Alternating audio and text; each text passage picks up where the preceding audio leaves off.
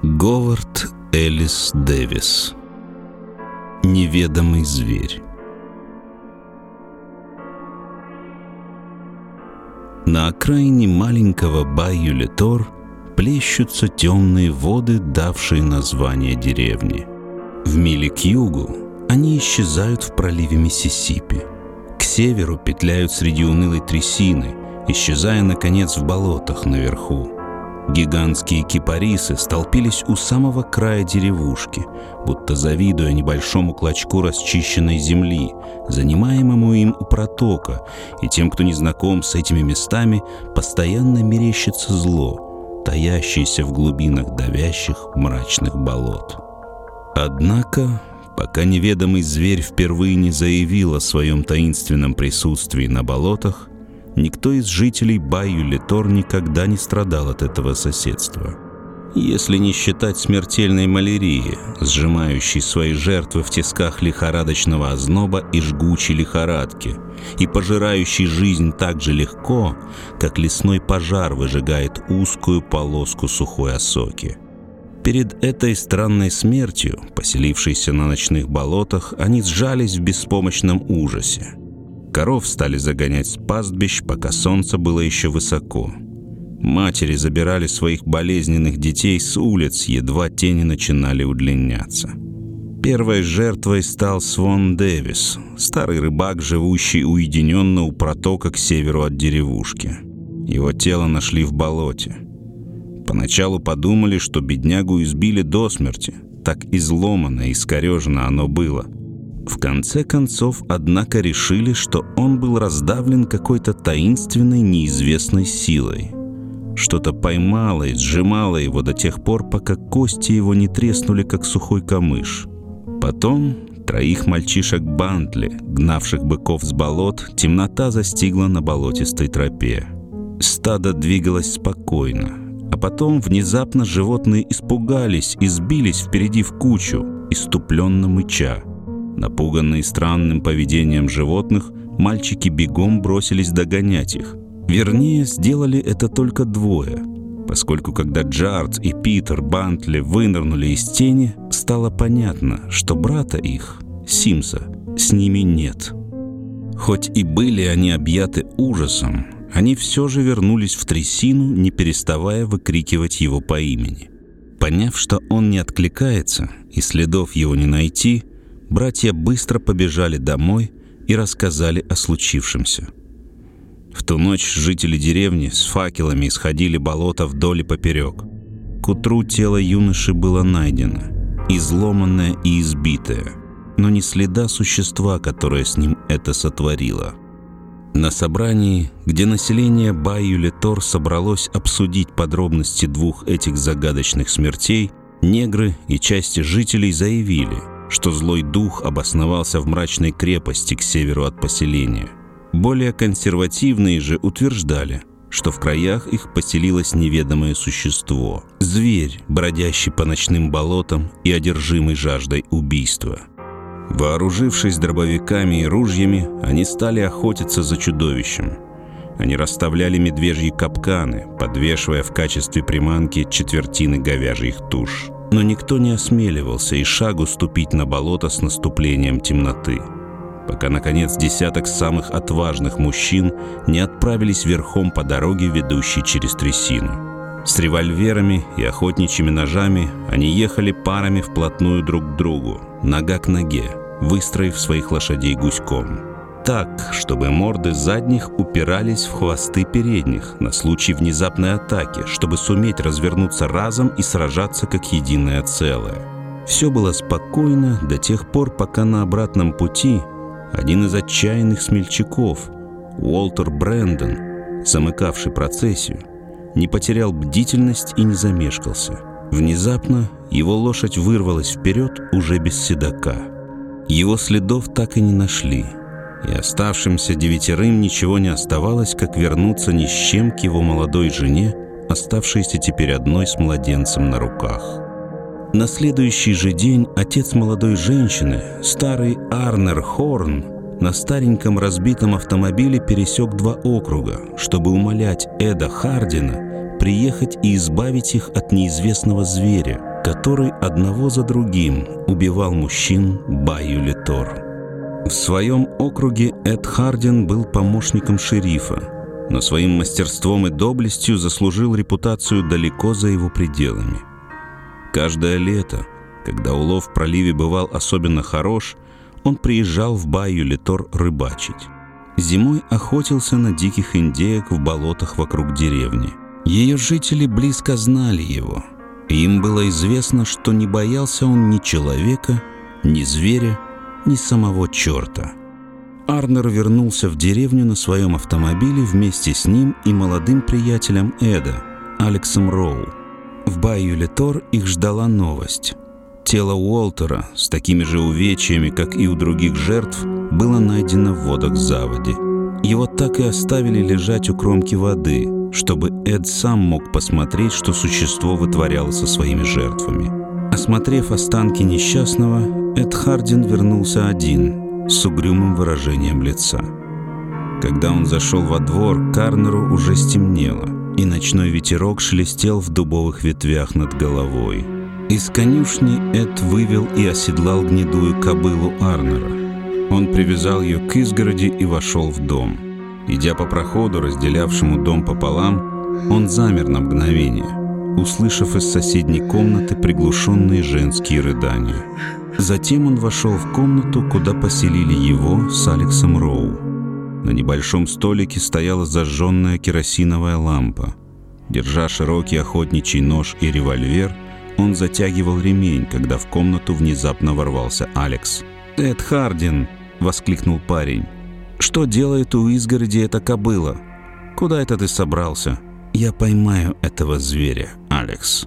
Нет, никуда ты не поедешь. Эд, ты себе не представляешь, что это за тварь. Поеду, Алекс. Подожди, Эд. Ночь на дворе. Дождись рассвета. Оба раза парни выходили ночью на болото, и один из них теперь мертв. Широкоплечий и худощавый, высокий помощник шерифа выпрямился во весь рост и на мгновение повернулся к своему молодому приятелю. «А я сейчас поеду», — спокойно ответил он. «Эд, да погоди, ты же слышал, что говорят про судно, стоящее в заводе. Оно стоит там уже две недели, и никто с него не спускается. Ты же сам слышал, что рассказывал этот старый черномазый Рэнси Бакер, сам бывший матрос. Он подходил к судну на своей лодке, и там вся команда из Ост-Индии. Притащили сюда всякого зверья диковинного и чудищ разных. Может, какая-то тварь сбежала от них на болото. А может, и сами они ее выпустили, чтобы охраняла дорогу. «Если оно охраняет дорогу по ночам», — сказал Эд, — «то как раз туда мне и надо. Хочу поглядеть на него». «Да погоди, Эд, дай мне хоть за лошадью сходить. Поеду с тобой», на мгновение мягкая улыбка скользнула по губам Эда Хардина, осветив его мрачное лицо. «Нет, Алекс, лучше мне идти одному». Пока он отвязывал лошадь, жители, вернувшиеся в дом, так же, как и Алекс, пытались отговорить его идти в одиночестве на болото. Но он легко вскочил в седло и галопом проскакал через поселок, исчезнув в тени гигантских кипарисов. Кобыла оказалась нервным и своенравным животным.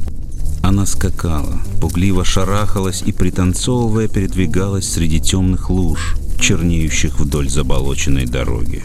Добровольно становясь приманкой для неведомого зверя, Эд понимал, что его жизнь теперь во многом зависит от резвости и проворства этой лошади, которые позволят в нужный момент вовремя увернуться и не дать застигнуть себя врасплох при внезапном нападении из темноты.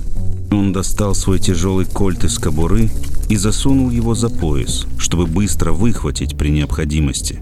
Дорога перед ним исчезала в непроглядной тьме, и он ослабил поводья, позволив лошади самой прокладывать путь.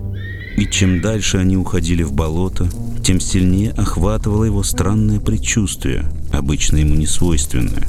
Он и раньше частенько в одиночку бесстрашно преследовал и ловил отъявленных мерзавцев – Однако теперь он не имел ни малейшего представления о том, с каким существом ему придется столкнуться, и для того, чтобы узнать это, ему придется дождаться атаки из темноты. Ночь была туманной, тьма липкой и обволакивающей. Над болотом повисла неестественная тишина. только изредка крик одинокой ночной птицы нарушал безмолвие. Дорога была ему знакома. Он часто проезжал здесь раньше. Жители очень подробно описали ему, где именно произошли жестокие убийства. Вот здесь, в паре сотен ярдов слева от дороги, свою смерть нашел рыбак.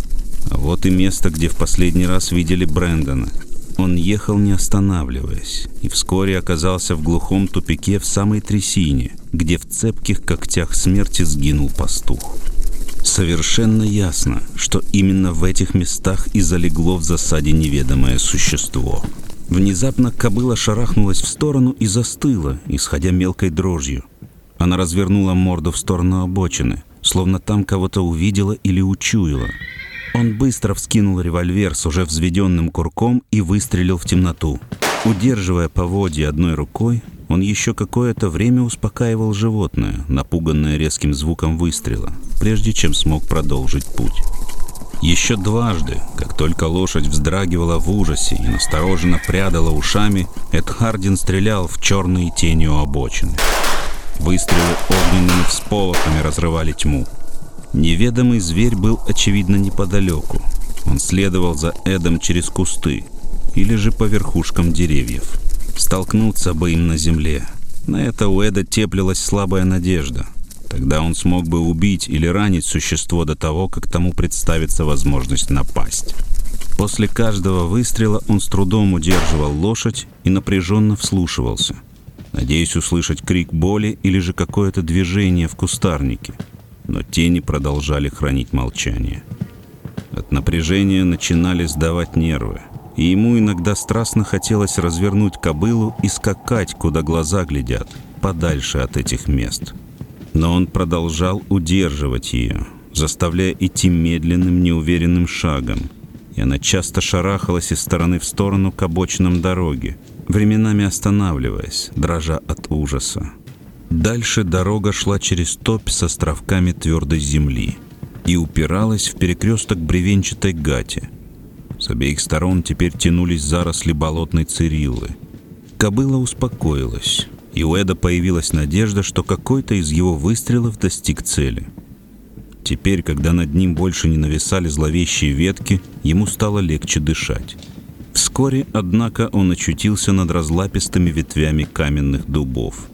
Растущие по обеим сторонам дороги, эти великаны протянули и сплели друг с другом свои раскидистые могучие ветви – он изо всех сил вглядывался в темноту по сторонам, пытаясь хоть что-нибудь рассмотреть, но расплывчатые силуэты стволов огромных деревьев принимали неясные, зловещие очертания. В вышине деревья смыкались, напоминая огромную пещеру, откуда внезапно с жутким шелестом листвы и треском сучьев на него свалилось огромное черное нечто. Лошадь испуганно рванулась вперед, но невообразимая тварь уже уселась в седло позади Эда.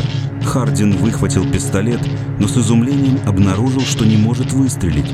Существо сжало его в объятиях с невероятной силой, намертво прижав его руки к бокам. Этой звериной мощи Эду противопоставить было нечего. Кобыла неслась в выступлении, вытянув изящную шею. Упругое тело ее почти касалось земли. Она с огромной скоростью выскочила из болот и ринулась в низину, где раньше росли сосны. Теперь лес здесь был вырублен. Повсюду торчали пни, обугленные лесными пожарами, как сонмища черных призраков, столпившиеся по обеим сторонам дороги. Это была бешеная гонка, и смерть дышала в спину наезднику. Мощные руки обхватили его и продолжали медленно сжимать, словно выдавливая душу из тела. Он чувствовал, как ребра его трещат и загибаются внутрь.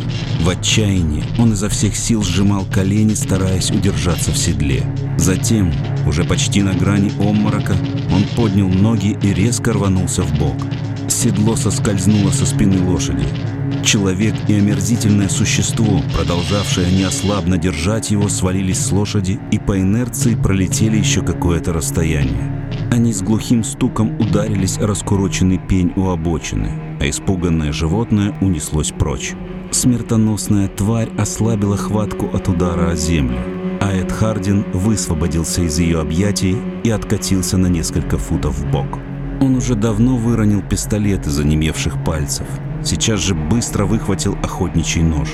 Ожидая неминуемой атаки и яростной схватки, он лег на спину и изогнулся, как кошка, готовая отбиваться от нападающего. Было ясно, что их силы нельзя даже сравнивать. Оставалось надеяться, что у него получится отбиться от существа ногами, а потом улучить момент и вонзить в него нож. Внезапно тварь возникла прямо над ним. Какое-то мгновение она колебалась, затем медленно попятилась. Быстро двигаясь на задних ногах, как человек, это существо, прихрамывая, стало кружить вокруг Эда. Длинные руки плетьми висели, почти касаясь земли. Голова плотно сидела на такой толстой и короткой шее, что казалось, растет она прямо из плеч. Оно ходило кругами, и Эд поворачивался вслед за ним, не опуская ног. И снова существо отступило, попятилось назад, вверх по дороге. Там оно развернулось и, казалось, побрело прочь. Какое-то время Эд Хардин лежал, смотря ему вслед, не меняя положение тела. Затем он осторожно сел. Внезапно, отойдя уже на полсотни футов, несмотря на него, но словно предугадав его движение, тварь развернулась и с пронзительным, яростным и странно человеческим криком бросилась в его сторону. Взбешенное существо вынырнуло из мрака, неуклюжими прыжками приближаясь к нему, размахивая из стороны в сторону длинными конечностями. Эд снова упал на спину, вскинув ноги вверх и сжимая в руках охотничий нож. Еще не добежав, существо, не замедляясь, оттолкнулось от земли и, помогая себе руками и ногами, настигло его чудовищным прыжком. Толчком от удара колени Эда Хардина прижало к груди. Правую руку, готовую ударить, неуклюже вывернула и пригвоздила к земле. Нож выскользнул из пальцев. Пятерня с длинными когтями потянулась и вцепилась в его волосы. Снова Эд был сжат в чудовищных тисках с ногами прижатыми к груди и чувствовал, что от этого давления грудная клетка скоро треснет, как яичная скорлупа. Затем сознание покинуло его. Когда он стал медленно приходить в себя, Вокруг горели факелы, топтались лошади, он слышал голоса людей.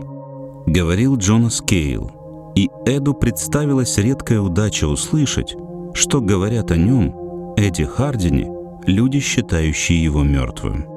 Да я почти на коленях стоял, умоляя его не ездить в одиночку. Но он сказал, не делай это, что смерть бродит поблизости. А он тут как тут и в силах ей помешать. Вот он и поскакал сражаться с ней один на один. И вот он убит, наихрабрейший из когда-либо живших. Судя по тому, где он теперь лежал, его перенесли на обочину дороги и положили на траву. Рядом с ним кто-то приглушенно всхлипывал, судорожно вздыхая. Он попытался повернуться посмотреть, кто именно это был, но обнаружил, что и пальцем пошевелить не может. Судя по звукам, к собравшимся присоединились еще трое. Один всадник и двое, прибежавшие сюда с ним, держась за стременные ремни. Спешившись, всадник сказал. «Мы выехали, как только узнали, что вы отправились вслед за Эдом. Арн едет сюда с фургоном. Будет вот-вот. Мы обогнали его по дороге. Но Арн не успел за Саем, который бросился за тварью, убившей Эда. Бедный старина Эд. Старый негр, Рэнси Бакер, сам в прошлом матрос, ответил ему, говоря на патуа. «Это Джонас, парень с умом младенца. Его поили и увели в матросы вот уже 10 лет тому назад. У него мозги ребенка, а силен, как пятеро здоровяков. Поглядите на его широченные плечи.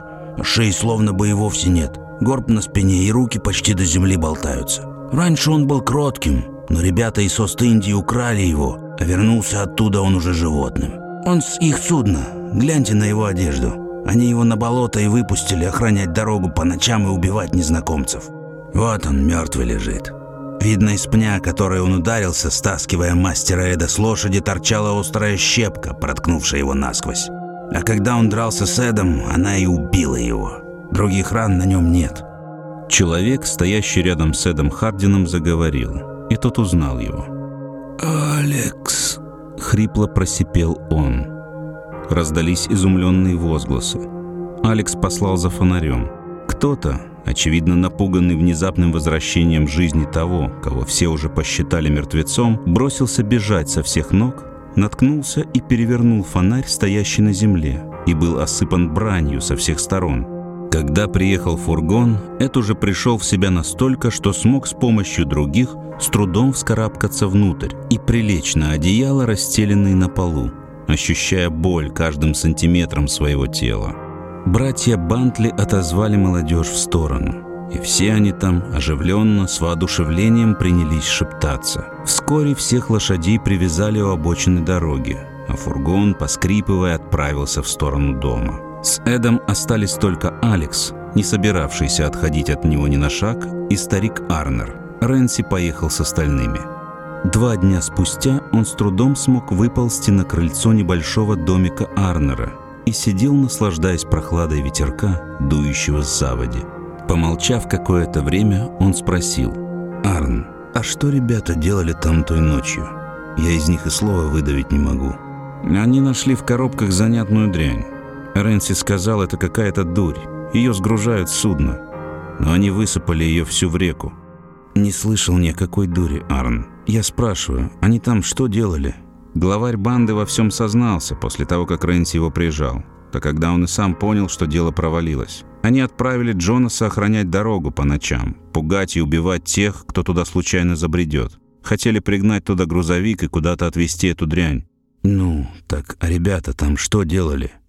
Арнер задумчиво поглаживал свою короткую густую бороду. Потом сплюнул во двор. Затем он повернулся к помощнику шерифа. «Эд», — медленно проговорил он, — «ты приехал сюда и в одиночку выследил и уничтожил существо, которое нас убивало. Об этом будут слагать легенды и передавать их из уст в уста. И ни одно поколение будет знать об этом. Даже тогда, когда эти болота осушат, и на их месте будут плодородные поля кукурузы и картофеля. Но разве стоит внимания такая мелочь, как какое-то судно, лежащее на дне заводи и обрастающее ракушками? О нем очень скоро забудут. Вот и мы с тобой. Давай о нем забудем.